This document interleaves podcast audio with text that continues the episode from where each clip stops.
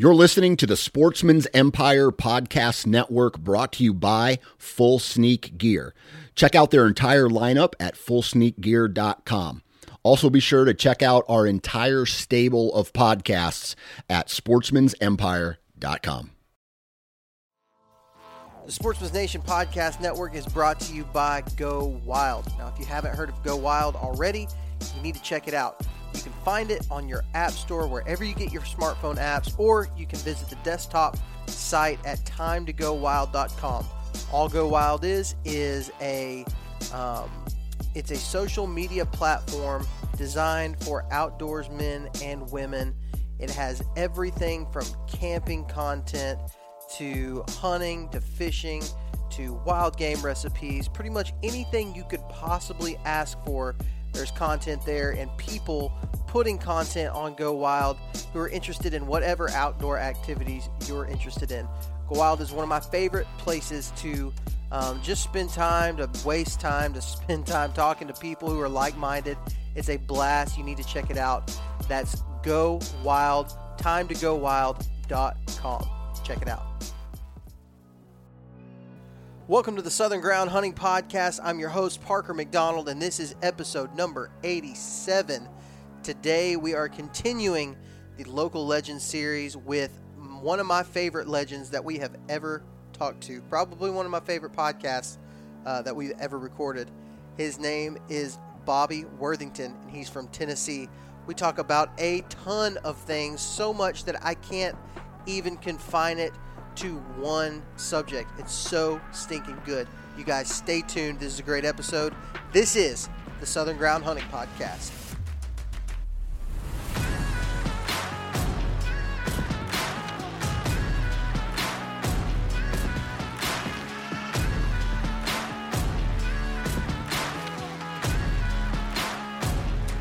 All right, everybody, welcome back to the show. I am excited about today, and let me tell you why. We have got probably my favorite guest that we have we have ever talked to, and I mean that is not at all a uh, a dig at any of our past guests. We have got some great guests on the Southern Ground Hunting podcast, but this guy is so knowledgeable. Within 10 minutes of talking to him, you're already going to be like, "Holy cow, I feel like I've learned something." There's just so much meat and potatoes in this episode that uh, I think you're going to like it. I really think you're going to like it. I want to encourage everybody listening to this to take notes. I'm I'm just giving you a warning. You're going to get to the end of these podcasts and you're going to be like, "Holy crap. I can't even remember everything that I learned in that because there was so much." I'm telling you, take notes. Get out a notepad, take notes on your phone, whatever you got to do. This is good stuff. I'm telling you, I I, am immersed in this world, in the hunting world. I see stuff about it every day. I hear and listen to some of the greatest minds in the hunting industry, and this guy is in the top. This is Bobby Worthington. He's from Tennessee, and he's in the top. He's an outdoor writer. He's written for North American Whitetail. He's written his own books. I believe he said he's got six bucks that have been featured in North American Whitetail, which is the most of any person, of any single person. Um, it, it's incredible. And he's also a world champion traditional archer, which is even cooler. Like it makes him so much cooler, even already than than what he uh, what, what what I told you first about all the deer that he's killed and the big bucks that he's killed. Um, just to add to that, he's a world champion archer, which is freaking awesome. He is. Um, I, I, I really can't confine this episode into one specific subject matter. It's just that good. Um, and that's why I'm telling you, you need to take notes. Like, I, I can't stress that enough. I took notes myself, but I'm going to tell you this this is a two part podcast with Bobby. Um, uh, we, we're going to release the second part later on in the week. The, it just, there was just so much. We were an hour and a half into the episode and really not even close to done. And uh, and so we decided to just make it a two part series. So make sure you tune into the next episode of Southern Ground Hunting Podcast to listen to the whole thing. You're not going to be upset by listening to this one right now, though. I can promise you that. It's actually probably a, bit, a little bit better for you to be able to process the things that he said um, and have a few days to process it before you listen to the next part. I'm just being honest with you guys. This is an incredible episode. But before we get into the episode, I wanted to remind you that we are giving away a tethered Phantom saddle. All you have to do is subscribe to the Southern Ground uh, Southern Ground Hunting channel on YouTube. That's all you got to do. It's uh, it's pretty easy, easy for you to do. Go do that. You'll be entered to win a tethered Phantom. If you already own a tethered Phantom and you're like Parker, I really don't need a tethered Phantom. Here's the good thing: is they can resell for a lot of money. So you can make money. We could potentially just be putting cash in your pocket if you've already got a saddle that you're happy with, or if you've already got a tethered Phantom. Listen, I, am just trying to help you guys out, and all you got to do is just this tiny little favor of uh, subscribing to the Southern Ground uh, Hunting channel on, on YouTube. That's all you got to do. So go and do that. Also, in, in that same vein, you can view. I, I'm right now putting up a bunch of old videos on the new YouTube channel. If this is the first podcast you've listened to in a while, maybe you don't know that we have moved all of our YouTube content to our own channel, which is the Southern Ground Hunting channel on YouTube. You can find everything there. I'm actually in the process right now. This week, I've been uploading all of uh, the videos from the 2018 season, uh, which was one of the funnest seasons that I've ever had. So uh, you can look at it there on YouTube and watch all those videos. It's uh, if you've seen them, it, it is definitely a blast from the past. If you've already watched them whenever they were first released two years ago, um, but I've really enjoyed rewatching them. Really, it brought back so many memories, and uh, and maybe you will too. I hope you do. Um, so you can go check that check that out on YouTube. Follow us on Facebook and Instagram at Southern Ground Hunting.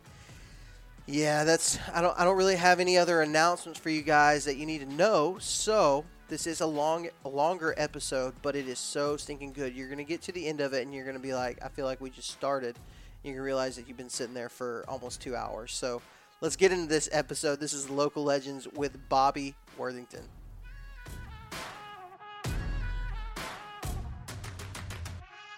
All right, everybody. I am extremely excited about this episode today. Um, in fact, I, I believe, Drew, I, I, don't know about you, man, but I think it's probably going to be one of my favorite episodes that we have ever done.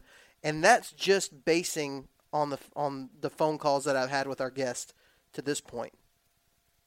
Yeah, man, I, Parker, I'm so jacked. I actually bought one of one of his books um, and um, have dove into that. So, man, I'm just so excited to to to hear from our guest today, man.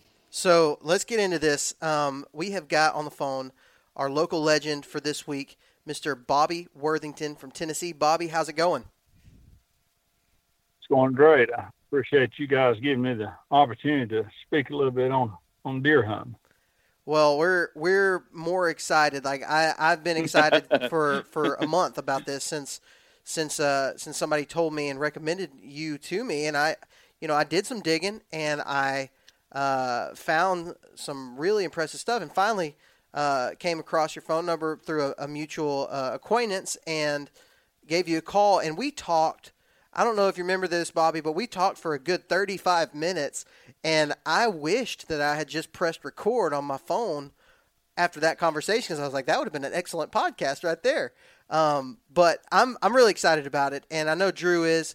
Uh, it's not every day that you run across somebody in the South who has the resume that you do. And so I'm really excited to get into the, the meat and potatoes of all this. But if you could, Bobby, could you just kind of give us a brief summary of yourself, um, where you live, what you do, um, how you got into hunting, and things like that? Yeah, I, I live in a rural area in southeast Tennessee. Uh, live on the the Cumberland Plateau, and then there's the Sequatchie Valley, and then on the other side is Walden's Ridge, and it forms this valley that's about 100 miles long. It's pretty well known. It's one of the only geographical features they say you can see from outer space. My family moved into Bledsoe County in 1804, and I've got deep roots here, and I've been here all my life. And it's a, I grew up in a very rural area, and and we didn't have a whole lot, and uh, I got into deer hunting young in life. Uh, my dad actually told stories that they, there weren't any deer here when he was growing up, and and there were very few in this county when I was a young man and wanted to start hunting. We actually had to travel and go to some public hunting areas to be able to hunt. But the population, like most places, has been since then. But back in the 60s and 70s, when I first started hunting, we were kind of in the restoration movement. You know, you didn't you didn't shoot any does and you let them populate. And and the state game fish doing a good job with that, as they did in most states. And uh, we've got a good deer hunting population now. And uh, I just went through the stage like most people. At first, I just, of course, I was bow hunting, never did care to gun hunt deer. And uh, bow hunted rabbits and about everything I've done. I've done with bow. I've always had a passion for archery. And uh, grew up shooting my first deer was the first challenge, and then after that, of course, like most people, I wanted to shoot as many as legally possible. Then I wanted to shoot a buck. Then the trophy bug hit me. I got to reading North American Whitetail magazine and some other magazines in the 80s. I think I think I started reading it as soon as it came on the market, and and uh, I was just fascinated by the big deer people had and, and had in that magazine, and and uh, finally I figured it out and started killing some mature bucks, and uh, went from there. So whenever you whenever you started and and uh, specifically kind of talking about when you started really targeting mature deer, um, how long did it take you to to first off, how long did it take you to make that happen and start really putting the pieces together? And um, you you say like uh, uh, everybody gets lucky every once in a while, but it, it, it turns into a different thing when you really start um, being able to consistently get on mature animals at what age and at what point in your hunting, I guess, career did you start realizing that that was something that you wanted to do? Well, killing deer, um, I I was raised in the woods. I I live further back, more in the woods than most people do when they go camping. Uh, just very rural area, and I live in a rustic home and always have. And uh, for entertainment at night, we would uh, sit around and poke at chickens on the roost. And today we watch them peck and scratch through the cracks in our floor. And we couldn't afford a TV. I remember the first TV coming to home. We just got out in the woods and stayed in the woods. And I, I learned early on how wildlife use terrain features to travel, paths. I was always fascinated with why paths were in the place they were, and that really, when you get down to it, is one of the big keys the trophy hunting. And when I first started reading North American Whitetail magazine, I started seeing the huge ducks that were being killed in the Midwest, particularly back then, most of them were killed in Illinois. And it just, I realized that in Tennessee, even uh, the monster ducks that most people were killing are not what I consider a trophy anymore because of the uh, 180 and 190, 200 steer I saw in North Carolina. So uh, I got to calling public hunting areas up in 87. I got to calling a lot of public hunting areas up in Illinois, trying to talk to managers, pinpoint places that I might go course, we use paper mounts back in the travel with. I draw out the directions on the mount took off the first year and hunted some public ground. I had an opportunity to shoot a big deer, but it got away from me. And then the second year, I went to Siloam Springs State Park and I killed a really big non-tip that got a lot of notoriety. And a gentleman wrote an article for North American Whitetail Magazine about that deer. It come out at night, and that was the first published article I ever had. And then from then to about 2000, I killed a few respectable deer for Tennessee. Uh, traveled a few times to the Midwest, but I didn't have the finances to travel much. And I've always worked one and a lot of times two jobs. And finally, in 2000, I went back to another public area, the eastern part of the state. I killed a, a giant 180 his basic eight point scored in the 180s. His main time run from 12 and a half to 15 inches, 15 and a quarter actually. Ooh, and I wrote it. I never did like the story uh, that was written about the first deer, so I wrote that story myself. and when I wrote that, I, Gordon Whittington of North American Whitetail magazine asked me to start writing how-to stories because inside the story I injected quite a bit of how-to information. And then a lot of other publications followed and asked me to start writing. So I wrote North American Whitetail, Deer, Deer Hunting, and several other publications, which is pretty amazing. It, I was pretty ignorant in school. It took me eight classes of English to get out of high school. I had to take summer school every year. I just, it was just awful. Man, I'm still not very good. I still hardly spell my last name, but I tell I tell a story about running in after I wrote my first book. North American Whitetail Magazine eventually asked me to write a book. It's the only hunting book they've ever published. I wrote it, Bow Hunt Trophy Whitetail. I run into one of my English teachers. Well, she was quite elderly after I wrote that book, and uh, we got to talking about school and my problems in English, and I told her I wanted to tell her something that I had written a book. She got all excited and wanted to know how many pages it was, what the subject was, how long it took me. And as we talked, I realized she thought I said I had read a book. was pretty pretty excited about that. But that started in 2000. That, that one big deer started my writing career, and I started writing articles regular, and ended up writing a book for North American Whitetail. Uh, and then I co-authored a few. Then I wrote a, a second book, a Passionate Quest for Phantoms of the Forest, which is no longer in print. I, I do have a volume two of that uh, on my computer. I hope next year to get it printed. But I'm excited about it. It's probably about an additional 100 pages from the first one. That's that's really cool. Drew actually purchased the book, as he mentioned, um, the bow hunting bow hunting trophy whitetails. Um, yes. And uh, Drew, why don't you tell us your first impressions of this book? I, I, know it's it's it's intimidating for me as a host, just hosting this podcast after you know learning and talking uh, with Bobby for you know mm-hmm. a couple conversations. It's intimidating for me. I'm like, man, how are we going to possibly do this? Do this guy justice? Like he is, he's just an absolutely incredible guest to have. Um, what are your first impressions of of the book, and I, I guess just to um, even encourage readers to go uh, or listeners to go and, and buy this book for themselves.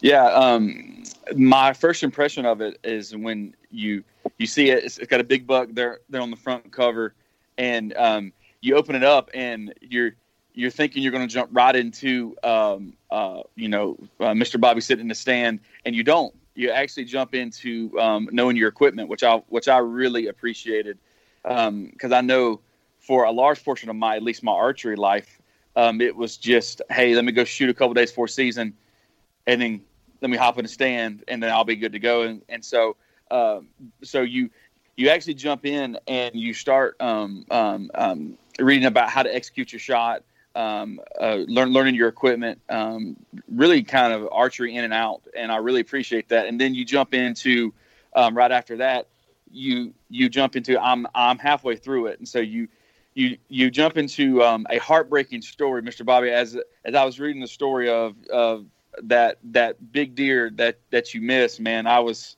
it's uh, I, I get I get upset when I miss a hundred inch buck. I couldn't imagine a, a 190, 200 inch monster you know um, and and so it's it's a great read. It's straightforward. It's it's it's my type of reading.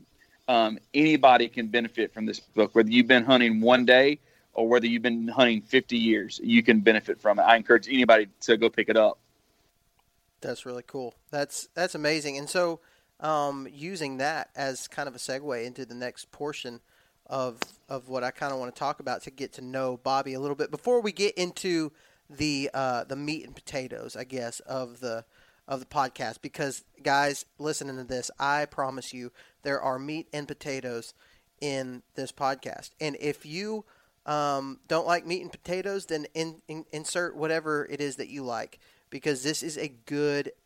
I'm telling you, it's going to be a solid episode. But I wanted to ask you about this, Bobby. I know a big part of what you do, um, and a big part of your accomplishments even has been in the archery world. Can you talk about that for just a second? Oh, yeah, I uh, I've always shot competition on the state level um, since I was young and got into 3D archery a little bit with a compound. Uh, but uh, about five, five and a half years ago, I decided to get back into traditional archery. I, I stuck with it a while, not as long as Gene and Barry Wensel and Roger Rothhaar. They're all friends of mine, and and we all shot, continued to hunt with traditional even after compounds come out. Uh, most of us started shooting compound for a little while went back to traditional. Then I started shooting compounds more. Uh, and then about five and a half, six years ago, I got into the national and world level on traditional archery, shooting a recurve in the traditional RU class. That's a recurve with fingers, of course, and, and no sight. And I've done that now for, well, I just had a competition this past week and actually the traditional world championship in Clarksville, Tennessee.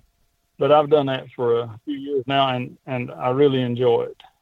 Uh, I took about a year and a half break. I got uh, Rocky Mountain spotted tick fever and it messed with my eyes some and uh, uh, some other things. And I just uh, took a little break from it. But um, this past weekend's the first tournament in uh, over a year, but I really enjoyed it. And how did you do in the tournament this weekend? I, I placed first in my class. and, and you, you, you mentioned something too that maybe there were some records or something that happened during that uh, during this tournament. Well, yeah, there there was. I went back and checked. That's the highest score uh, shot in my class by 22 points. But you know, there's some there's some real good shooters out there now, and and and uh, there's some that, there's some that's hard to compete again right now. Yeah, that, that's so cool. Consider all the that's so cool. And now, how many how many of uh, how many archery competitions have you have you actually won since you started doing it? I think that's my sixth world championship, and I've won 18 national championships Oof. so far. Wow, man, that's incredible. That's really cool. Yeah. I'm, I, well, that's awesome. I struggle just to win a game of Words with Friends. Like I, I can imagine, I can't imagine winning that. That's, I would struggle very difficult. I would struggle at that or scramble either one. Listen, God made some of us better at some things than others, you know, and He just made you a good deer hunter and a good archer. That's okay. That's yep. fine. That's. I think, I think that's about it. I do enjoy those two things. That's so cool. So, so speaking of that, when did you start? Um, when did you start doing the traditional archery thing? You may have already mentioned it. I may have missed it. When did you start doing that as far as hunting with traditional archery equipment? Oh, I I still hunt with it occasionally. It's it's according to the setup. I back in 2000, uh, I missed a big deer that your partner there mentioned, and uh, it was a world class deer, probably a new world record typical. It was in Iowa. Oh. And I missed him with a recurve. And uh, up until that point, I'd hunted most, done most of my hunting with a recurve. And I missed him, and, and I put it down for a while. and Started shooting compound. I, listen, it's it's too hard and too expensive to spend years hunting particular deer and, and traveling out of state and everything, and and to have a deer like that in bow range, and you can take a compound and, and shoot his heart out, and with a recurve, uh, with a recurve, uh, not maybe not be able to. I couldn't accomplish what I was doing. Now back then, I was I wasn't at the level I am now with a recurve, and neither was the industry. Back then, we we would cut the arrows off at the back of our bow, and we would shoot split fingers. And those two things uh, is why I missed that big deer. I shoot a what you call gap shooting. Some people might refer to it as split vision, but I look at the gap, the distance between the tip of my arrow and the subject I want to hit, the target. And that big deer was on the trail on the funnel I intended for him to be and was coming down, and I would have killed him. He was probably 20 yards away. He was a six by six. This G4 probably nine or 10 inches long. It's a big time typical. His rack was big. He actually looked one of them odd things that the rack looks closer to you than the deer. It don't look like it belongs to the deer. amazing mainframe deer. But if he'd have stayed on that trail, I'd have got him. But there was some rubs that had been made the night before right under my tree, and I seen them when I climbed up. They were small, but for some reason he wanted to come over and smell them rubs, and he ended up five yards from me. And because I had to, I didn't have full length arrows, and I shot split fingers. I don't know if you understand this or not, but to get low enough to hit him at five yards with my arrow tip, I lost my arrow on my peripheral vision, and I knew I had no idea where it would end up. Uh, so my point on was the arrow cut off the back of my bow and split fingers. My point on was probably 30 or 35 yards, and anywhere inside that, up probably 20, my arrow would have been close enough to the intended mark. I could have seen it, but when he got mm. close, I got my arrow down so far that I lost my arrow, and that's basically that's basically why I didn't kill that deer. And I took it for many years. But now we shoot most most archers shoot three fingers under, and we use full length full length arrows. So at any distance, our arrow does not leave our peripheral vision, and it helps in the aim process. Mm. I hope I haven't made that too confusing. No, no, but, no. You no. just made my stomach hurt for you. that, that's rough, man. I still I still bow hunt. It's according. I, I, I bow hunt with recurve some and a and a compound some, and it's if the setup's not if I can't funnel the deer quite as tight as I want, then I will hunt with my compound. Like I said, it's it's still legal and it's still a good sport, and to kill a 180 inch deer with a compound still quite an accomplishment. Uh, generally, I know right where the deer is. I don't I don't bet on luck. I'm bow hunt's a game of chance, but it's but I figured that I figured that out. It's no no longer a mystery to me, and I know where generally where the deer I want to be shooting will be standing when I kill it. So I set up appropriately, but sometimes there's not a tree or the terrain won't get me won't let me get quite as close as I would want with a recurve. I, I try to be ethical about it, and if the shot's pushed out there beyond 20 yards, a lot of times I'll use my compound. Yeah. Uh, anytime I shoot a deer that I'm not after, or anytime I shoot a deer it's not standing where I thought he'd be standing, it's just I count it as a luck deer to me, but that hardly ever happens. There was a deer I killed named Rattlesnake that was featured in North American Whitetail magazine, and when the deer was three and a half years old, I told my son Clay, I told him where the deer would be standing when I killed him a few years later when he got mature and got to the point I wanted him. And and uh, I, within six feet of where I told, where I pointed to the that deer was standing when I killed him four years later when he was seven and a half years old. that, Mr. Bobby, that is, that's in, that's crazy. That that's well, awesome. That's awesome. That is so it, cool. When you figure out when you when you figure it out, you know, it's it's not it's not that big of a mystery no more. You know, it's, man, that's oh man, that, that that's so cool. That's I really just, neat. I wish I could call you. Can, you do everything you can to put the odds in your favor, and if it don't happen, then there's nothing more you can do to control it. And most of the time, most of the time, yeah. though, it will happen. You get if you if you get to hunt enough. So it, it's just a game of chance, and you finally learn. A lot of people talk about getting inside a whitetail or understanding what they're thinking or what they're going to do next. Uh, a dog can't understand a cat, and a, a, a man can't understand a, a whitetail. We're, we're, we're different creatures with different minds and different mindsets and different thinkings completely. But, but there's things you can do. To, it's just like a it's a game of chance. If you're a poker player, a professional poker player, it's no longer a mystery to them. They understand everything. But whether they win or not is part of the game is controlling their opponent, which they cannot do, even though they put everything in their odds. Most of the time, they will. And if it's not another professional they're playing again they don't understand how to play the game, then they will win every time. Huh? That I've never heard it put like that. I love that. But let, yeah. let us just, I'm going to take it even a step further. You said uh, a cat uh, or a dog don't understand a cat and a man don't understand a deer. Uh, just take it even a step further. A man doesn't even understand a woman. So there, there's no way we could possibly completely understand what a deer is going to do. And what you said about it being, you know, you can't control your opponent.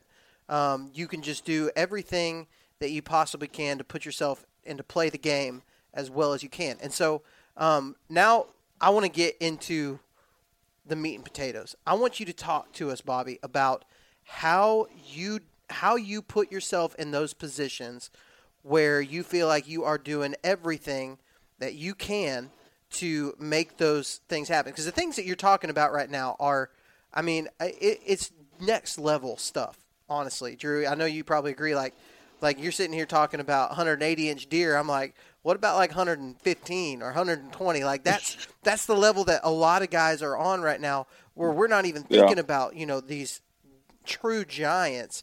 And so, Bobby, if you could, I'm gonna, I'm just gonna let you take it away, and you tell yeah. us how you, how, how are you doing this? How are you able to understand deer on this level? Well, let let me back up just a little, and and when I was talking about the game of chance, let me elaborate a little more. Then I will get into the meat and potatoes of it. Uh, you got two professional poker players. I've never used used this analogy before. As a matter of fact, I just just now thought about it. But if you've got two professional poker players and they're both professional, they understand the game completely, and then it's just you and your opponent and and your move again his. The same way with whitetail deer, and I'll tell you why we don't. Even those that do truly understand, I, I believe ninety percent of the mature bucks is legally killed by five percent of the whitetail hunters that finally understand what's important. And they may not organize their thoughts into words like in a book like I have, but they understand it. But even it's a game of chance anyway. The best I can do, I normally kill the buck I want. He's normally standing where I think he will be, and I kill him generally when I think I will. But here's one reason that that does not happen occasionally with me and and some other deer hunters that are probably a lot better than I. Uh, the buck, mature bucks, and a lot of a lot of deer hunters don't even understand this. A lot of professionals don't. I believe they have two home ranges, and you may put the odds in your in your favor 100% by hunting the one tree that he walks by more than any other tree in the woods when he is at home. But if he spends his rut at another home range, I don't care how skilled you are. I don't care how you are in the correct place 100% of the time and spend a month there. You will not kill him. And a lot of hunters begin to question their skill or begin to doubt their self maybe after a week or a few days and they'll get down and start walking and looking and scouting more when they were in the one tree that he walks by more than any other when he is at home.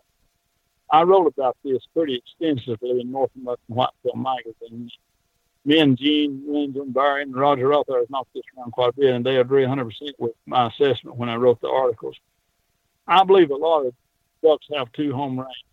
So if you're set up tight and you're set up on that deer and you're not seeing him, and used to all we had to go by was sign when I first started this stuff. I didn't have trail cameras, but when his sign dried up and and his track was not showing up in his stripes and and the sign dried up, I knew that deer was gone.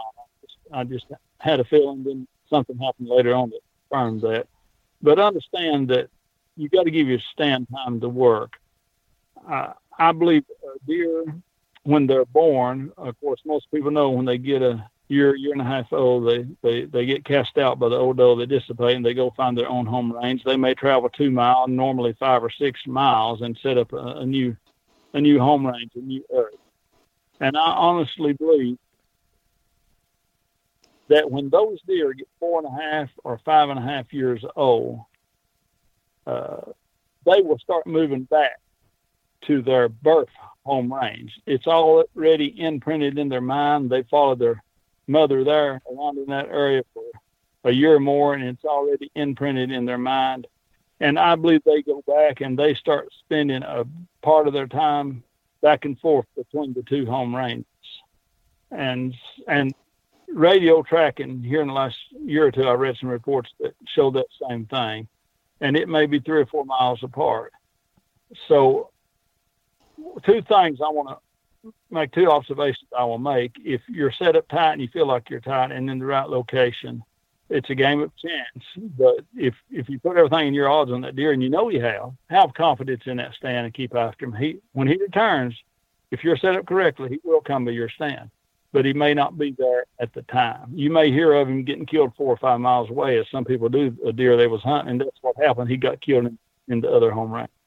Another observation is, I believe the the, the, the old doe cats they're falling out. It's by nature they say it's inbreed, and I'm still of an hour about some of that. But if it if that's the case, and it looks to me like it is, if you shoot the doe, say you've got a doe comes under you with two button bucks, and it's legal, and you harvest her, both of those button bucks will probably remain in that home range all their life, and they will be much easier to kill. I, I've hunted several bucks. Most of them had two home ranges. One particular I know did not, and that year I harvested those pretty heavily, and I think I had killed that button buck's mother when it was in the fall when it was young. So that's two observations on that. Do you fellas got any comments or questions about that for us? I, my mind's blown, man. That's all, like that is so good. Like, never thought of that. Never thought of it. Yeah, no. But it, it makes it makes total sense.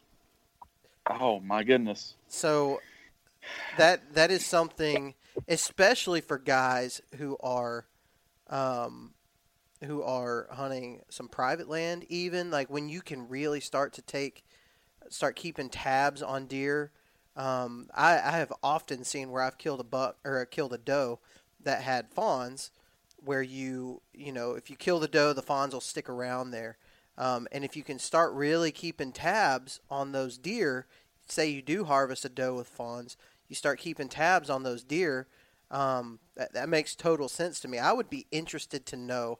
Um, I would be interested to know. I know you said that's an observation, and you had seen some stuff that had recently come out that kind of agreed with that observation. I would be interested to know more about that. I think I, am Yeah. I, you know, I, I yeah. don't.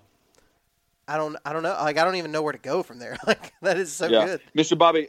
Um, one, one, one of the questions that, that I had was when you're when you're talking about the two ranges, are you talking about one being a rut range, or are you talking about a deer having a birth range where they were born at, and then they have their adult range, or, or is there a rut range too? Does that make sense? Well, that's what forms the two home ranges: the birth range, where it was born and spent spent a year or so of its life, and then it got it dissipated, got cast out, mm-hmm. and and then it went to an what you could call an adult home range. I call it a secondary home range. Mm-hmm. And then as that buck gets mature and that old doe that cast it out is no longer an issue, and and maybe maybe because of a lack of does or even hunting pressure or maybe a more mature buck moves in and that deer will take off and he'll he'll go he'll go back to the home range that he knows where it was imprinted in his mind. He usually don't do that right off. I think he's three or four years old before he does that. Okay. and then he will start moving back and forth. He can move back and forth because of availability of does or hunting pressure. Okay. All right. He's got a place to go when that happens. As a matter of fact uh, two or three instances i've heard of friends of mine killing bucks and them traveling in a straight line, three or four miles before they die in a straight line, and then huh. maybe shot in intestines or something and bed down and die. And I believe they went to their other home range because that shot spooked them and they died. And they didn't circle, they didn't they didn't travel around in their home range, which is generally a three quarter of a mile by mile. They went straight to the other home range and and they died there and i know you all read or heard stories about a big buck with a certain rat, rat characteristic being killed mm-hmm. three or four miles five miles from where the guy knowed he had seen him or got his picture that deer that deer was either killed on the travel corridor between the home ranges or in in its secondary home range and and i've seen them I've seen them spend the summer in one home range and go for the rut in the other one. Probably the availability of does does that or hunting pressure and, and vice versa. But I also had one buck that I had a friend of mine that could keep tabs on him for me. He's seen him in the clear cut a lot about four miles from my house. And that deer moved back and forth. The longest he was gone was about a month in the winter, but he would move sometimes within a couple of nights he would move back and forth. So it depends a lot on things that we can't understand, not being that particular deer, and maybe another deer couldn't even understand what was causing it. Yeah. that is good. That's good stuff. So, I, I really don't have like that. Kind of just meat potatoes, man. Yeah, that let's, just kind of blows my it. mind. Let's just keep going, man. So you you talked about. Well, let me go ahead. Well, let me say the most difficult things for most inspiring bow hunters is to understand what's important and what's not important. Most most do not. Most wasting all their time uh, dealing with, worrying about, working on, and buying things that will not will not help them one one bit. And that's why they end up at the end of the year frustrated, like they have so many so many other years. There are things that we do not know in life, and there are things that we realize we do not know. The difference in these two things is really profound and broad in scope, and they really affect all avenues of our life. Over the years, it's become apparent that the most difficult thing for inspiring trophy bow hunters is to understand what is significant to their success and what is not. Uh, a lot of hunters exert tremendous energy working working on stuff like I said that really really don't matter. Uh, let me give you an analogy. I, I coach a lot of archery and I shoot in a lot of different ranges. And in nearly every range I attend, there's individuals in nearly every range. They, they'll shoot they'll shoot arrows for a little while, and then they'll walk over to the paper rack and and uh, boat and paper tune the bow. They'll shoot holes through paper, and then they'll start turning screws on their bow. They will repeat this over and over eh, eh, during the day if you watch them, and this they do in an attempt to improve their shooting by adjusting their bow. And it's obvious to me from watching most of these individuals that they have no idea how to execute a proper shot. Making adjustments on their bow or adding new gimmicks to their bow or uh, buying a, a, better, more advanced bow will not help them one iota. It won't, it won't help them a bit. And most of these individuals really, they, they don't honestly know why their skill level is not where they would like it to be. The first thing they would have to do to improve their skill is learn to execute the shot. And this takes time and effort. And it also takes knowledge of, of, of what they're missing. Uh, most same way most trophy deer hunters, they're they're I say they're majoring in minor things and minor in, in major things. There is minor things that will once you have the major things, once you learn to execute, a little adjustment or, or adding something different might help. But until you know how to execute shot, or until you know how to kill a trophy buck, then all these little gimmicks people throw in the mix is nothing but cosmetic, is the way I look at it. They're really missing the big picture. So, most of the questions I get about how to kill a big buck would be like a person uh, who wanted to take up archery. Let's say hired me for an archery coach, and before their first lesson, they decided to go out and, and, and buy some equipment. And then their first question when on the phone to me was, "What color of fletching should I put on my arrows?" Well, that's not really important in the big scheme of how to execute a shot you know, I can take a, I can take the cheapest bow on the market and, and arrows with no fletching and show you how to execute. I can really show you how to execute with a, a rubber stretch band with, with, without a bow. I often laugh. It reminds me years ago. There's a wonderful show. I guess you guys have seen it some called Married with Children. I played probably the greatest show, the greatest show ever been on TV. I remember one time Al told Peggy not long after computers come out that they was going to get a computer and and and his big red-headed wife got all excited and said, "Oh, Al, that is so wonderful. What color?" it's it, it's it's it's about the same thing. so, yeah, and I've uh, I've found that to be true with a lot of deer hunting stuff, man. Like a a lot of people are asking so many questions, and they're wondering why they're not getting on deer. They're wondering why they're not being able to even see deer, let alone execute the shot. But that's the same people who are constantly learning, who are constantly not learning how to actually hunt and more concerned with the gear that they're using, for sure. Right, they're they're not concerned about the only one thing that will help them. Uh, most bow hunters that most bow hunters interested in shooting a buck are chasing rabbits down empty rabbit holes and it's because they have no idea what an occupied rabbit hole looks like. This is really, it's in a big part to the commercialization of deer hunting. A lot of individuals get their information about how to kill a trophy buck from writers or from TV or internet stars, and I say stars in parentheses, whose livelihood depends on promoting techniques that are supported by products. And uh, the sad truth is, most of these products are gimmicks. They they don't have one bit of bearing on on your ability to kill mature bucks. What most individuals and even so-called experts are missing is the one important thing that will help you in any endeavor, and that's knowledge.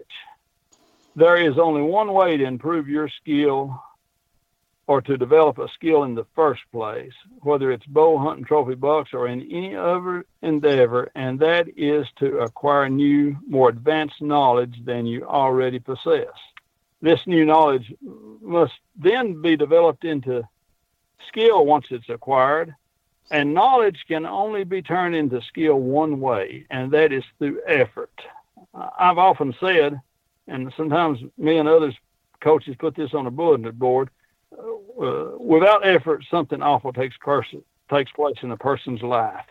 Nothing, and so you have to first acquire the knowledge, and then you cannot be lazy with that knowledge, or it is useless. You have to develop that knowledge into skill.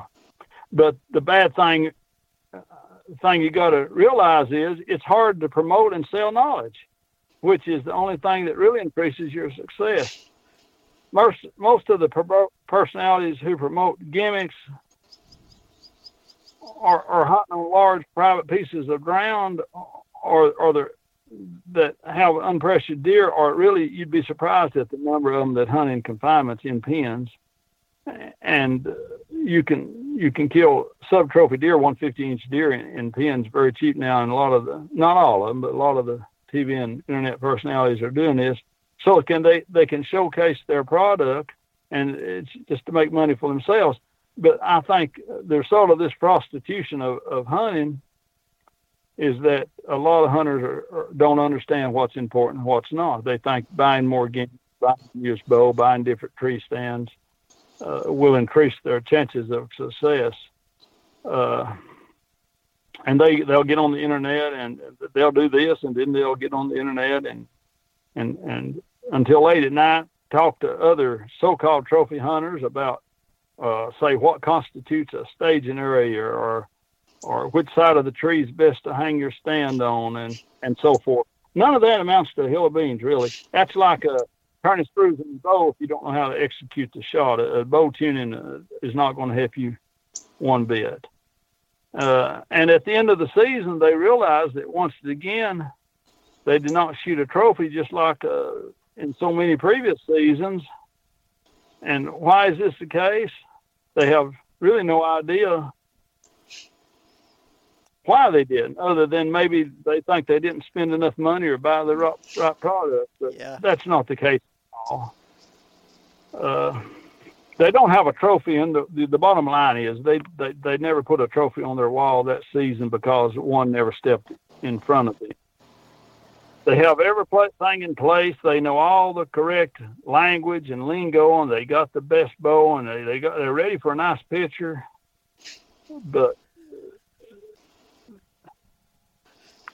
they've spent way too much time working on and studying things that don't mount the hill beans. And if they ever do kill a once in a lifetime buck, it will truly be that a once in a lifetime buck because it will solely be by luck. If a person kills a mature buck by luck, it cannot be repeated. However, if he kill if an individual shoots one on purpose, then he can do it again and again. That's why I said that probably five percent of the trophy hunters or ten percent kill ninety percent of the the big bucks because because we have figured it out. Uh, like I said before, bow hunting trophy whitetail is a game of chance. The good news is there is ways to put the chance in, in our favor and increase our odds. Ultimately, there's just one challenge in trophy hunting mature bucks. The challenge is to find ways to increase your chances that a mature buck will walk within bow range of you during legal shooting hours. Now, the shooting part's important. You don't want that to happen too many times and you miss, but the shooting part, uh, to me, is cosmetic because if you don't get the buck in front of you, you, you can't kill it anyway. And there's there's smaller things, con- controlling your nerves and learning how to when to draw and all that. But that's all cosmetic because most people has got all that ready to go, but they they just can't get they just can't kill them because they can't get them there. Well, fellas, there's there's three elements that over the years I have learned that there's only three things that really matter. All the TV shows and internet chat and books ever written on bow hunting trophy whitetail don't mount to nothing if these three elements are not adhered to. That everything else is just it's just cosmetic.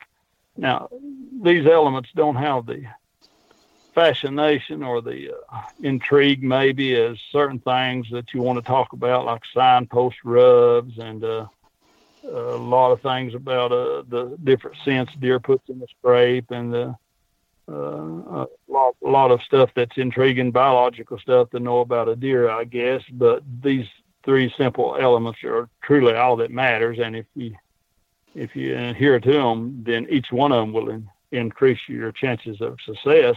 And let me uh, let me outline them here. They're hunting during the rut. That's number one. Hunt a mature buck during the rut and not before the rut, and I will explain why. Number two is stand placement there is one tree in the woods that your target buck or more mature bucks will walk past than any other tree. And it's your job to find that tree, and it can be found. And I will mention a few things on that. And the next is persistence, which is the amount of time you stand, you, you, you're in that stand. And I will have to say that persistent persistence is the most important of the three. And I'll cover a few points on that. These these three elements all accomplish the same thing. That is, they increase your odds, your chances that a mature buck or your target buck, whatever the situation may be, will walk by your stand with it in bow range. Let me show you how that is uh, if you're hunting outside the rut and you've got, let's say, uh, I'm just add, I'm just thinking of something here off my head, but say you've got a mature buck in your hunting area and you're hunting outside the rut. Say you're hunting October 1st, uh, October 20th. During that time, he might be on his feet and walk through your hunting property one time. So if you're there for those 20 days, he might walk through your hunting property one time. Now, if you're not set up under the right tree, he won't come by you during that time. If you hunt half that time, you'll be there. Chances are half that you'll be there when he is. So that's one way. Now, stand placement. If you're hunting in a location where this buck walks through three quarters of his time, say it's a tight funnel and there is three or four corridors or deer trails that are forced because of a ditch or a body of water, forced to go around this particular spotting come under your stand, then let's say four corridors, then you increase your odds four times that that will happen, that a mature buck will walk by you.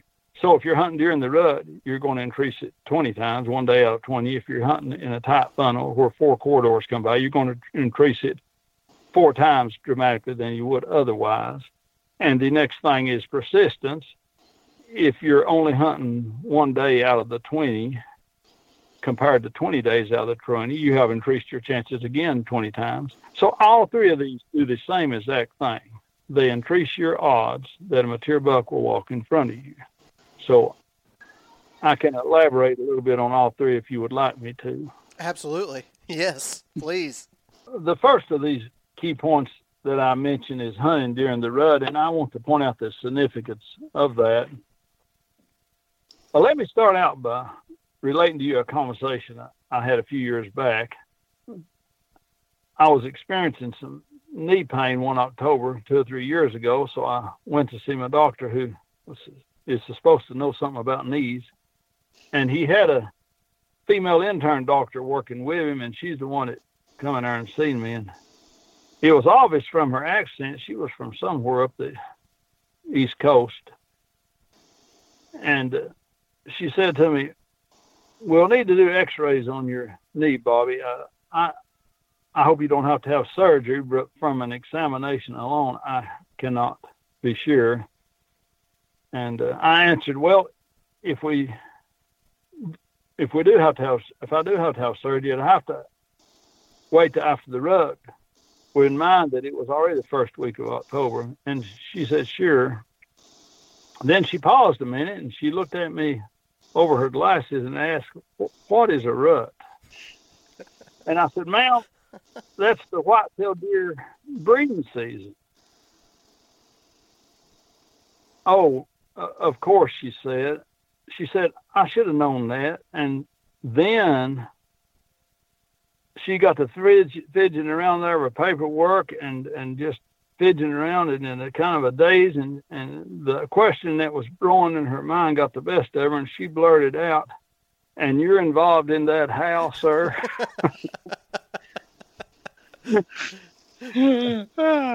so i now know for sure i am correct in my assumption that there is still some people who do not understand the significance of hunting during the rut she was one of them. Uh, let's let's define the term rut for for what I, me and when I use it in, in the terminology. I'm referring to a 25 day period of time during the late pre-rut and, and through the breeding season. This time frame I call the rut movement period, or I'll refer to it short as the rut. And as you probably realize when dealing with mammals that are short day breeders in temperate regions, the timing of this period will vary depending on your location. Uh, this rut movement play period, I think y'all are in where y'all Texas? Uh, Alabama. Alabama. Well, this this rut movement period will take place at the same time basically every year where you live. Now it may be more visible the color of the temperature the timing primes deal, but the cold temperatures is what I watch for when I decide when to when to take them a stand. But I'm not going to get off track too far here. Uh, and the reason that it it it stays the same wherever you're at is is because the the the environmental condition that primes deer to breed for the rut is photoperiodism, which is the amount of daylight in a 24 hour period of time. So it enters the pineal gland and, and primes the, the deer for the breeding season. And this is through environment. You can you can transplant a deer from my region to your region, and uh, the first year or two he may they may come in rut and breed at the time that is normal for up here, but over time, because of environment, of course, uh, evolution, not Darwin's theory of evolution, but the true sense of adaptivity to your environment, because of that and them needing to adapt the fawn, fawn birth for the greatest time of survival, it will be keyed off photoperiodism. That the, their makeup, their biological makeup will learn when that is for best fawn survival. Now, where I live in southeastern Tennessee is just north of the 35th latitude. Uh, actually, just about the southern part of Tennessee upward is the 35th latitude up to the Canadian border, say. And the timing of the rut all through the Midwest is about the same at this place. And and uh, anywhere you anywhere you live and hunt, you need to find out where that is. And most avid hunters know when when the rut takes place for their location but there's a period of about 25 days. And in my area through the Midwest up to Canada, it it begins about October 25th. Uh, now, if it's the other than the exception of one buck, which I will discuss later, October 25th is the date that I killed. I've only killed, starting at that date, I've only killed mature bucks from that date forward as far as being pulled by the rut. Now, there's a few exceptions to that that I will talk about, but only I'll start hunting mature bucks if I've got a big buck pinpointed and a buck I want to shoot. I will start hunting him October 25th or later, depending on the temperature daylight temperature is more important than most people realize. If it's unseasonably warm, October 25th through the 1st of November, I will stay out of his core area. He will still be coming through. If I've got him pinpointed and got the tree pinpointed, he'll be coming through, but it will be at night. And if I get in there when he is still coming through at night, if it's unseasonably warm, I will educate him. It won't be no difference than me having him pinpointed, but starting to hunt him in the middle of October when he is nocturnal until the rut, which 90% of them are. So when I say October 25th forward is when I, the rut movement period, when I will hunt a mature buck, I am talking about only if the temperature is seasonable or below. If it's unseasonably warm, I still will not hunt them at that early date. Now I realize that there are a lot of hunters hunting in special situations. Uh, we see it on TV. They've got huge tracts of unpressured ground. They don't go into the woods at all and bother the deer. And those deer are not what I call natural deer that's been pursued by the human predator. Most places I hunt public ground or pressured private ground, like most individual that's probably going to listen to this podcast. So that is the situation I'm governed their hunting toward because because most of us now I'm not saying a thing in the world about the people that's worked hard and uh, been able to buy and, and purchase these large pieces of ground or has unique situations. Hunt I'm I'm tickled to death for them and I'm happy for them but most of us just just don't have that situation available to us. And as I said before a, a lot of people now are, are hunting shows are killing deer that's that's on in pens and and that, that particular pen may not have been pressured all year and they're feeding the deer in a certain place and you can kill them outside the rut in daylight hours. And and every now and then we'll we'll find a buck that we can do that with. Just there is a few bucks that has a personality trait to move during daylight outside the rut in my area in everybody's area and on public ground. I think talent talent is a, a trait that's passed down from one generation to another. And after bucks learn the danger of the human predator in, in pressured areas, they they start traveling at night. They pass that trait down.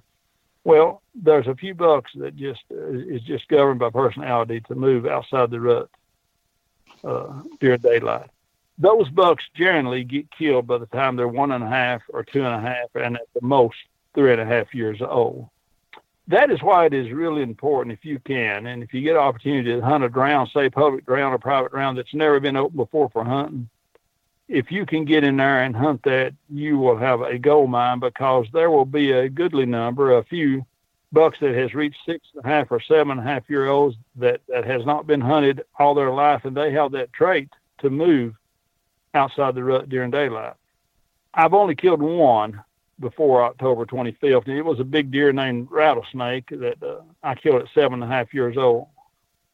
And from the time the deer was two and a half on, I noticed he had this trait. When he was four and a half years old, a week and a half or two weeks after he shed his velvet, I got plenty of pictures of him during daylight. Now, when they're still in velvet, all of them will be out in the feeding fields, no matter how old and how nocturnal. They'll be out in the field. I'm not talking about I'm not talking about in July and August. A lot of them will be out in the fields during daylight, uh, during that time in food plots. But once they shed that velvet, they become an animal, a different creature. And then is when you have to be concerned about hunting them. And by then, most of them turn nocturnal until the rut. So I wanted to, I wanted to clarify uh, a few, a few things about that. Okay, so the general deer population, that's does and fawns and young bucks, are diurnal in their movements. And and the older the, the bucks get, the more nocturnal they become outside the rut. Uh, when I say diurnal, they they they're they're dust movers. They move uh, at daylight and dusk. And because we hunt does uh, before the rut and maybe kill harvest for for meat, and because a lot of people start out hunting those, then they get used to seeing deer bed down, being diurnal, and then bedding down about nine or ten o'clock, and that preconditions us to think that deer, even during the rut, don't move in the middle of the day, and it preconditions us to believe that any time during the year, during October, say we can kill a mature buck uh, outside the rut, and that's just that's just not the case. uh, in a moderately to heavy heavy hunted area, uh, deer that do possess that trait are killed by the time they're three and a half. So very few of us. Uh, just so happened that one deer I was I was keeping tabs of didn't make it to seven and a half, but and that was uh, some other people hunting the area, but he through luck and just his uh, intelligence and ability, he was able to elude them and get by. But I killed him on October first, and he was seven and a half years old. So that's that's every now and then it, that will happen, but you should never blind hunt a mature buck outside the rut. Never. Now, when I say blind hunt, I mean if you, like me, get pictures of him or happen to see him a couple of times outside the rut, then you know that that deer is one of those rare creatures that has that trait, and you can try to figure him out and hunt him outside the rut. But I'm telling you, if he's not been pulled by that rut urge, he is an animal of extreme cunning, and he. It would be amazing if he don't detect your presence or or uh, or outwit you even when you get him coming in close. So I just wanted to make that comment before I uh, press so much this issue of not hunting a mature buck until the rut, even one that is occasionally moving during daylight outside the rut. In my opinion, your chances are much better if you wait to October 25th, uh, if it's seasonally cooler, cooler and or later on. In my area, of course, that's. Uh, but now you can apply that to where you hunt also. But the thing about the rut is, uh, because most mature bucks are nocturnal, it takes something out of the ordinary to get them on their feet during daylight hours. Other than forced movement, the only thing that I can think of, and the the most uh, obvious thing, is the rut. And during the rut, it is my belief that all mature bucks and older age class bucks will be on their feet at one point or another during the breeding season. Uh, that's just the nature of the game. Uh, the the urge to reprocreate is is so strong that that's that's just going to and been my observation that it's just always been the case.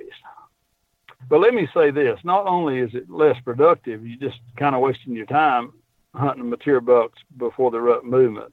Hunting a mature buck during this time of season, say uh, once season opens down to October 25th, and that's north of the parallel, that's the 35th parallel line.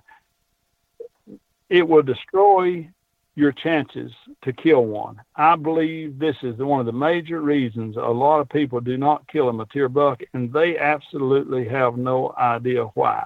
They literally run that buck off before he's moving during daylight. They're setting up on big signs. Uh, and and and they're hunting him. Uh, let me just uh, let me illustrate how the average deer hunter hunts and and why his action diminishes his chance of shooting a mature buck. Most bow hunters will start hunting on opening day, which is usually the last week of September or the first week of October. And he'll hunt every chance he gets early in the season because you know the anticipation's been building, and he just he's like all of us with this urge. He just he just wants to go hunting. And a week or two into October, uh, the guy set up in a good place. He knows what he's doing, and large buck sign will start showing up around the hunter's stand or, or on his route to the stand. And these large rubs and scrapes will really get the hunter excited. He'll hunt even harder, and he'll spend every free minute he has in the woods because he's wanting to kill this monster buck that's making the big sign.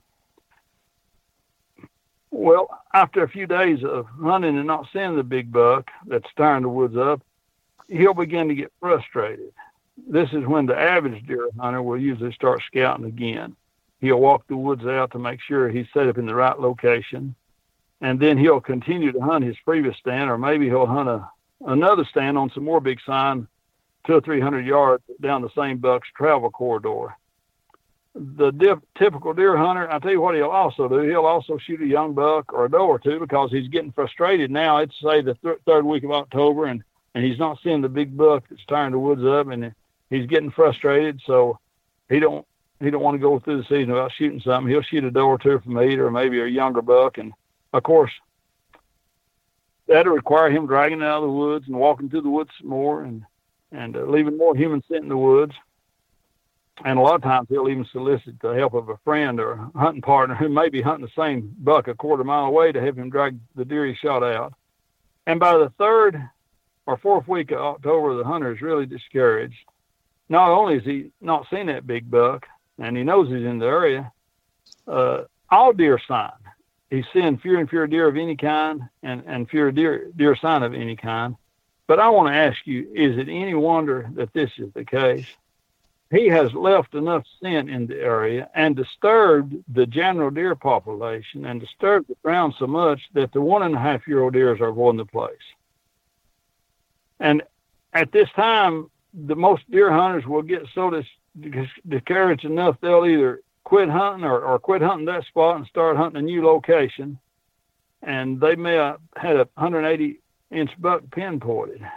Well, I'm telling you, fellas, hunting in this manner, the typical deer hunter has never killed a mature buck and, and never will unless it's purely by luck. And why is he not successful hunting in this manner? It's because his target buck became aware that he was being stalked.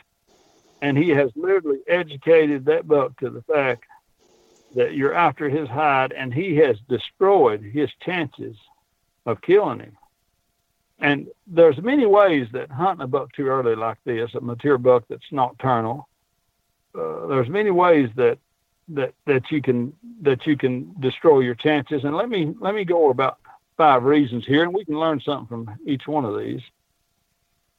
Well, of course, during the night, that mature bucks keep a close check on what's taking place in the different family groups of does in their home range. So they're traveling around at night, and they're they're making big rubs and scrapes uh, during these locations, and on the travel door corridors between them uh, during this time.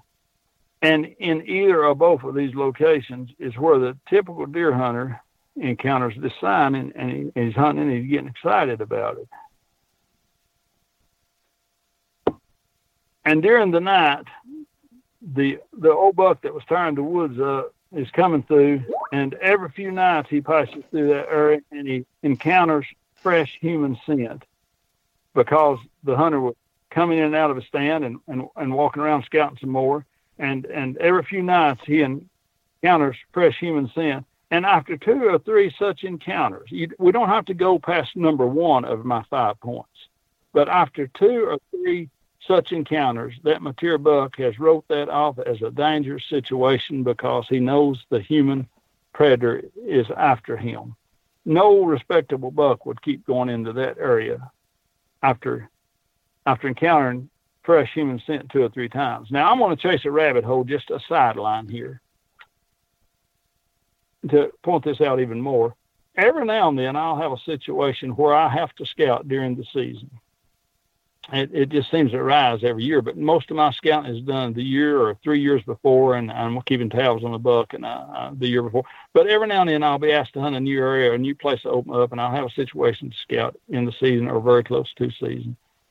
And fellas, I will not go in but one time. When I go into an area that local deer herd and the mature bucks, if there's any in that particular location, they'll ease out. They'll accept that. They encounter people all the time: squirrel hunters, uh, coon hunters, mushroom hunters, uh, hikers. They'll accept that. They'll move out. They'll come in back at night after you leave, and they'll smell around and track you around and figure out where you spent most of the time and try to figure out what was going on there. And of course, they they don't think like us, so they don't they don't really know, but they're they're very aware that it could be a predator, human predator. Well, a lot of people will go in and scout like that, and they'll find good sign, and and and maybe want to walk it some more the next day, or, or at least go back. They're tired, it's late, and they'll go out that night, and and then they'll come back the next day and hang their stands. Well, the next time they go in, the next day they push those deer back out again, and and and and now that's that's that's too much. That's alarming. That's no longer a squirrel hunter walking through or a hiker or a coon hunter. When they push them out a second day, two days in a row, or maybe the next day, or or two days apart, when the same and they come back in and it's the same human scent in the same location, that is alarming to a deer. Very alarming to a mature buck. They don't get to be mature by being stupid, and most people underestimate them and don't know what it takes to kill one. That's why they don't. but when I go in and scout a new area, if it's close to season or during the season, I will I will leave no rock unturned. I will walk at daylight to dark, and I don't care if it's after dark. I will go out and get my stands and bring them back in. I do not want to push the deer out two days in a row or the next day, and I don't want to disturb them, but one time. They will accept that, but no more. Okay. Having having said that, let me let me move forward to the second reason. The second way a mature buck gets tipped off uh, that you're that you're hunting a certain area because you're hunting too early. You're not waiting until he actually is moving during daylight and sneaking there and set up, and it's the first time or second time that stand's been hunted. You're you're, you're hunting him constantly too early because you found the big sign and you've got excited about, it, but the buck's nocturnal. Uh, that buck may be tipped off by an old doe that has become aware of the location of your stand. I know you guys have, and I have many times watched uh, a doe come down the corridor I'm hunting and become aware of my presence. Maybe I moved at the wrong time or the wind shifted or something, and and she may have five or six does behind her, and she will communicate through body language. She not blowing and running yet, but she'll do something that I, maybe I don't even notice, but she'll communicate to the deer behind her that there's danger up ahead. There's a human predator, and they'll all stop, and then one of them start stomping their foot, foot and, but no, before you know it, they blow and run off. Uh,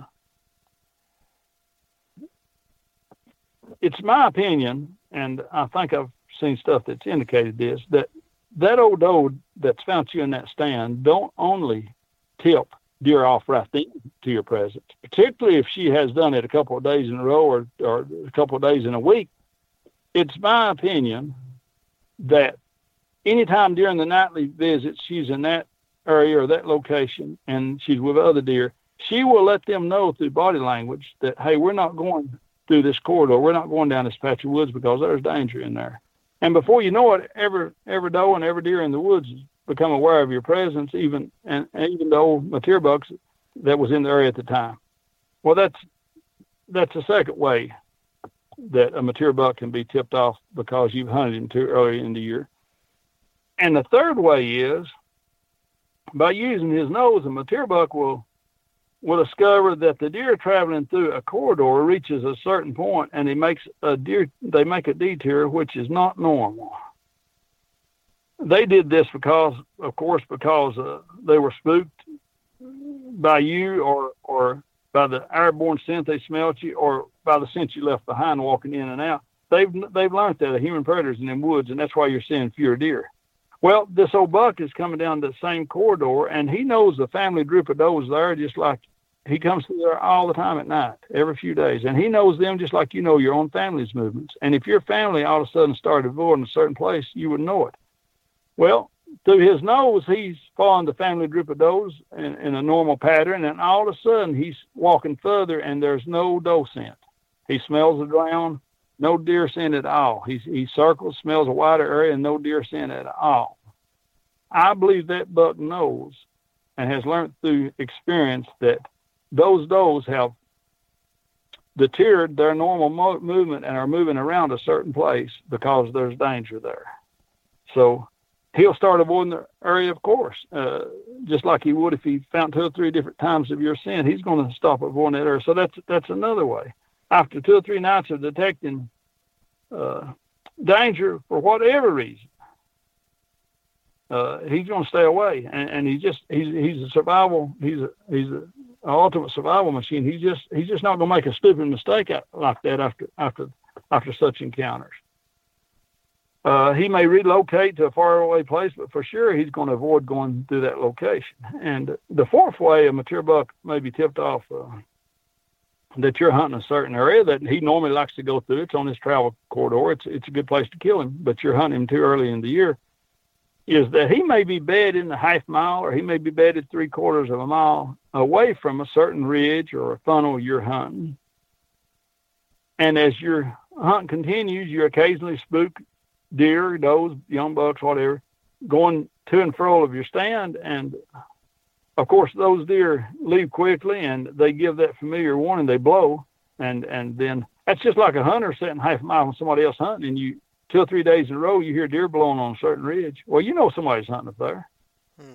and and the young bucks and does become aware of your presence. Maybe they catch you in a tree stand and blow. Maybe they they blow when you're going in and out. Well, the, the mature buck that's bedded in here into that location, I'm I'm telling you, he is going to write that off. I'm no longer going through there. He's left sign there. He's it's a good place for him, but he is he's no longer going through there. I'm hoping through these situations you can begin to see why many uh, of you all and my readers, my listeners are failing in their attempt to kill a mature buck. Uh, they're hunting them too early in the season. They they they get excited and they do not use restraint. Well, the fifth reason uh, a lot of people don't they they tip off a mature buck and, and don't kill them by hunting. The fifth reason hunting too early in the season can cost you that is even if your target buck does not suspect danger, he will not hang around a place long in the fall where there is no or few does because the hunter has spooked them all out of the location. You can't hunt a place a week in a row unless you use extreme stealth. And there's very few hunters that can hunt a place a week in a row without the family group of does becoming aware of your presence. That's why it's much easier to hunt a place that has very few does, because once they do become aware of your presence, as I stated before, there's many ways that they can tip off a mature buck will also become aware of. But anyway, once the family group of does become aware of your presence and they vacate the location that buck will come through at night. Even if he don't go right through your corridor and detect your scent or where you've been or understand some of the other reasons, that mature buck will come through at night and he's feeding on acres and he's walking around but he knows the rut's coming up and he's trying to keep a check of this family group of does and find out where they're located most often and where they're using. And he he don't find any. If you're looking for a date and go to a bar or, or event where there are none or very few of the opposite sex, you're not going to stay there long. and you probably won't return at least for a good while. So you'll probably keep scouting around until you find a place where there is a lot of the opposite sex uh, attended. Yeah. So if you overhunt a place, and if you if you're in there before the before the buck is is pulled into daylight by the rut movement period, and you're spooking the local does, and they're no longer going on that ridge or going through that area, and a mature buck comes through at night a time or two and there's no does, he's going to write that off as just uh, low chances of success of what he's trying to achieve. And and and and when he finds an area over here where they move to that's they got a lot more does, then that's where he's going to spend his time. Well, as you can see from I hope what I've said, uh, it makes matters.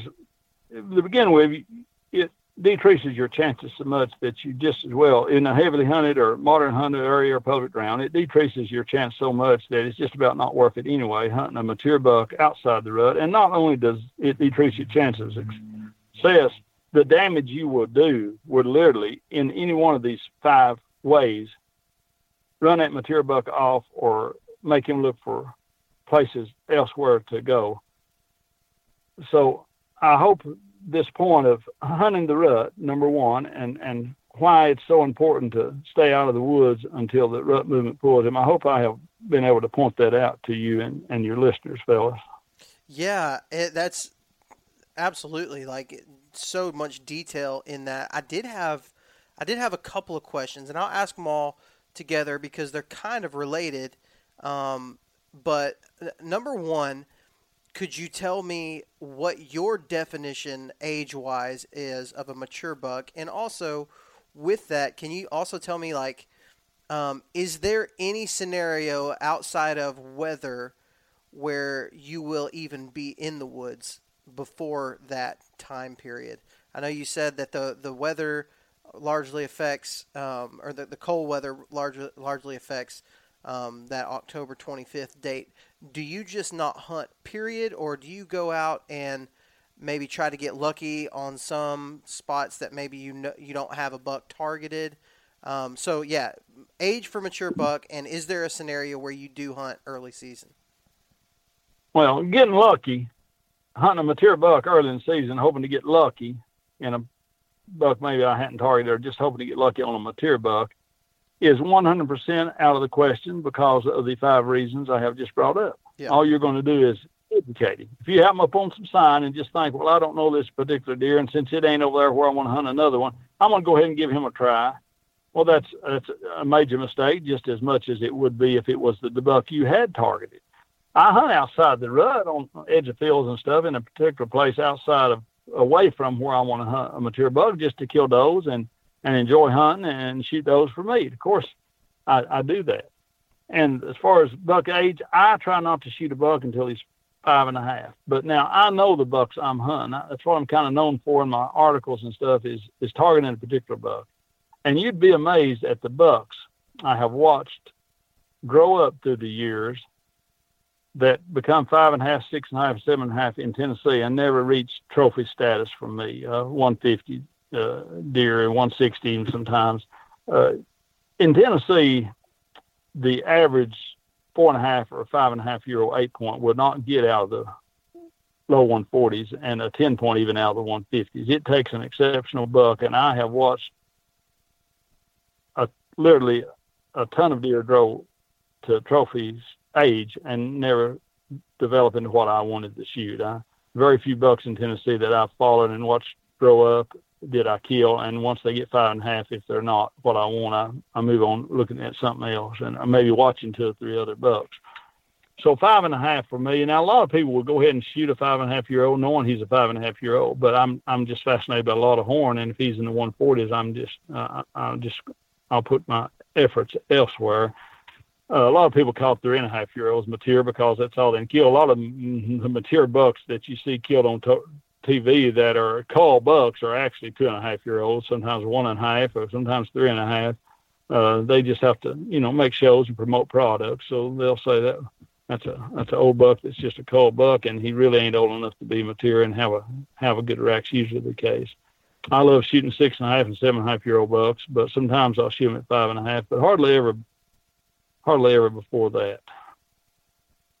Okay, and and do you when you when you go out and you target uh, specific bucks and and you're obviously planning to kill them during the rut or during that time time period, what would you say is like an average number of bucks that you're chasing each season? Do you like do you say I'm just going to target this one buck and that's it, or do you have multiple areas where you have multiple target bucks per season? I will only target one buck. Now, if something happens to him, and I think I only want to shoot one buck a year, and I've got that buck in mind, I'll put my time and effort there. But if I know that he has a second home range that he spends a lot of time doing the rut, and if he disappears, and I've got another one in a place that I can hunt, then I may move over to that one because and I'll continue monitoring my cameras. Now, used to I just use sign, uh, but I'll continue monitoring my cameras until he returns.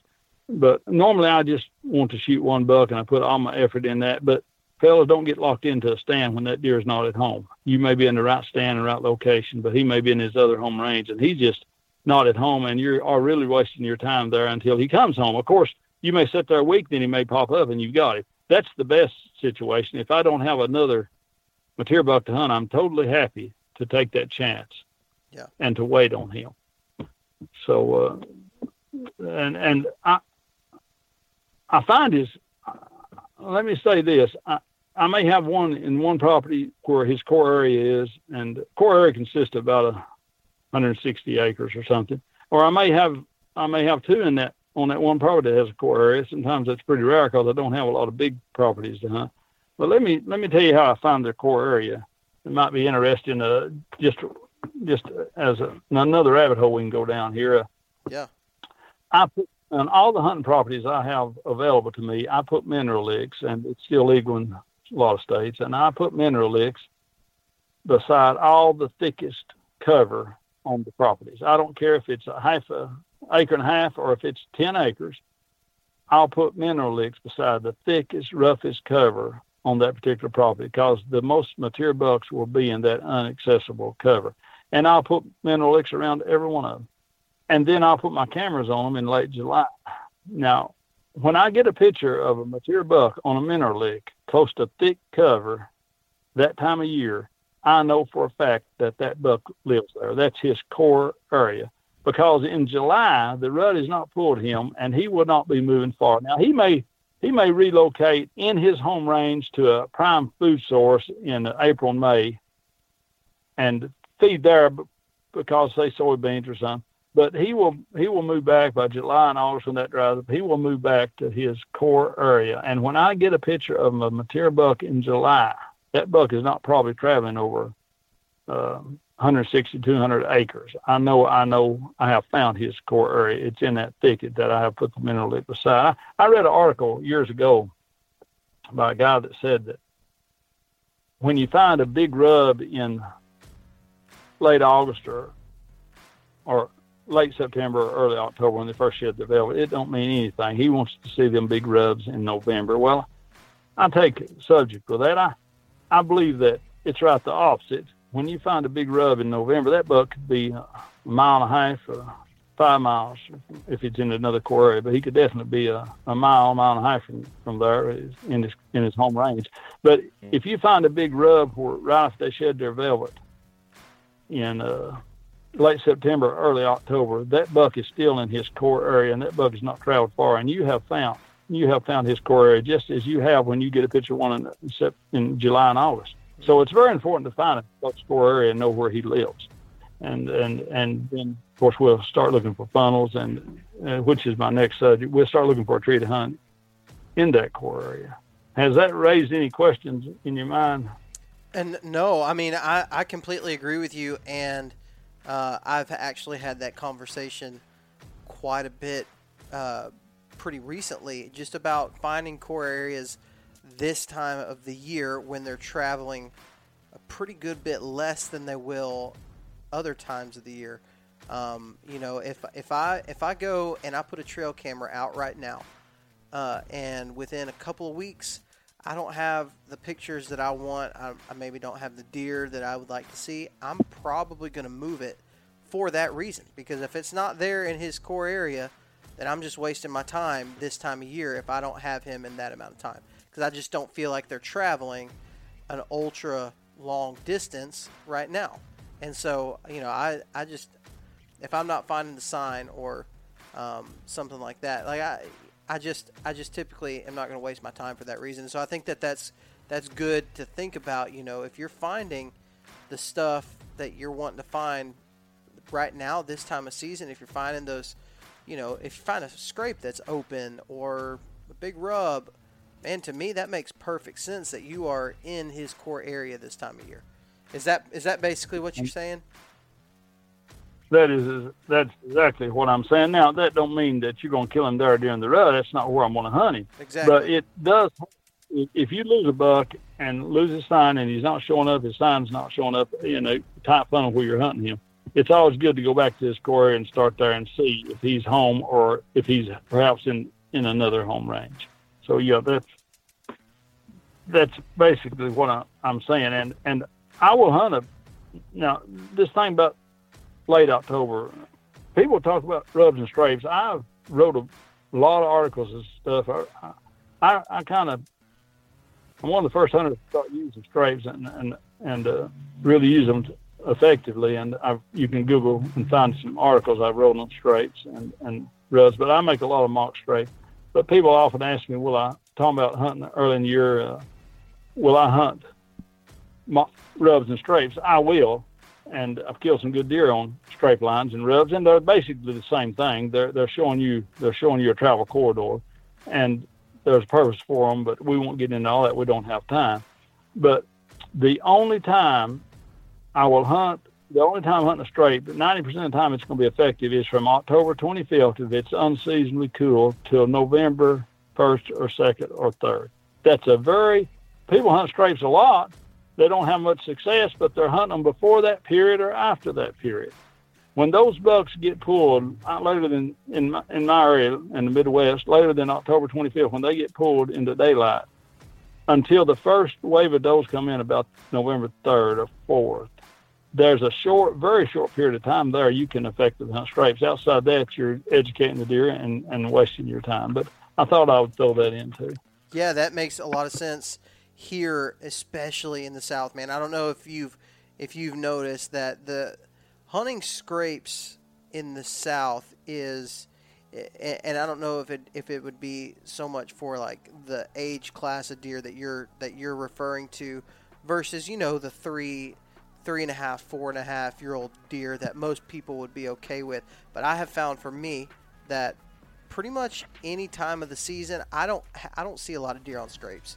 Um, early season, if I hunt a scrape early season and I can find one that's close to bedding, is typically the time when I'm going to see the most deer. But any other time, I just don't typically see that, which makes a lot of sense hearing you talk because there's really only maybe a week right there um, when it can be, you know, more effective. And if you're not hunting during that week, then sure, you're not gonna. It, it may not be effective for you, like you said. You may just be educating. That's that kind of is what it seems well, like he, you're saying.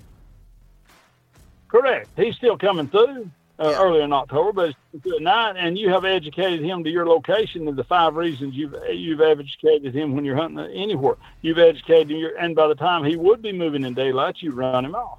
Mm-hmm. Yeah, that, that that that is the fact. That that's that's why most people are not productive hunting scrapes or rub lines. Oh man, I hate to cut you guys off right now because I know you're just getting into this, and it feels like we just started, and it's already uh, been so much good information. But I have to cut it off so that we can have part two, and uh, I think part two is going to get good. So let me know what you guys thought about uh, about Bobby Worthington, even before you listen to the to the rest of it. Um, me personally, he could have stopped talking ten minutes into the into the conversation. I would have feel like felt like I've learned a ton. Um, so I'd love to hear you guys your guys feedback. You can uh, you can post it up on on Facebook. Send me a private message on the Southern Ground Facebook page or on Instagram, whether whatever you want to do. That's uh, at Southern Ground Hunting on both Facebook and Instagram. You can find us. Again, remember that we are giving away a Tethrd Phantom. All you got to do is subscribe on YouTube. I'm posting a ton of content right now on YouTube. It's older content, getting it on the new channel. So uh, if you are looking for something to do right now while we're trying to get fired up for deer season, go watch those. I, I hope they'll fire you up. I really do. Um, I know they fired me up. So yeah, that's going to be it for this weekend. You guys uh, have a great weekend If you're going to be out in the woods, remember that God gave you dominion over the birds of the air, the fish of the sea, and the beasts of the earth. So go out and exercise that dominion. Talk to you next time.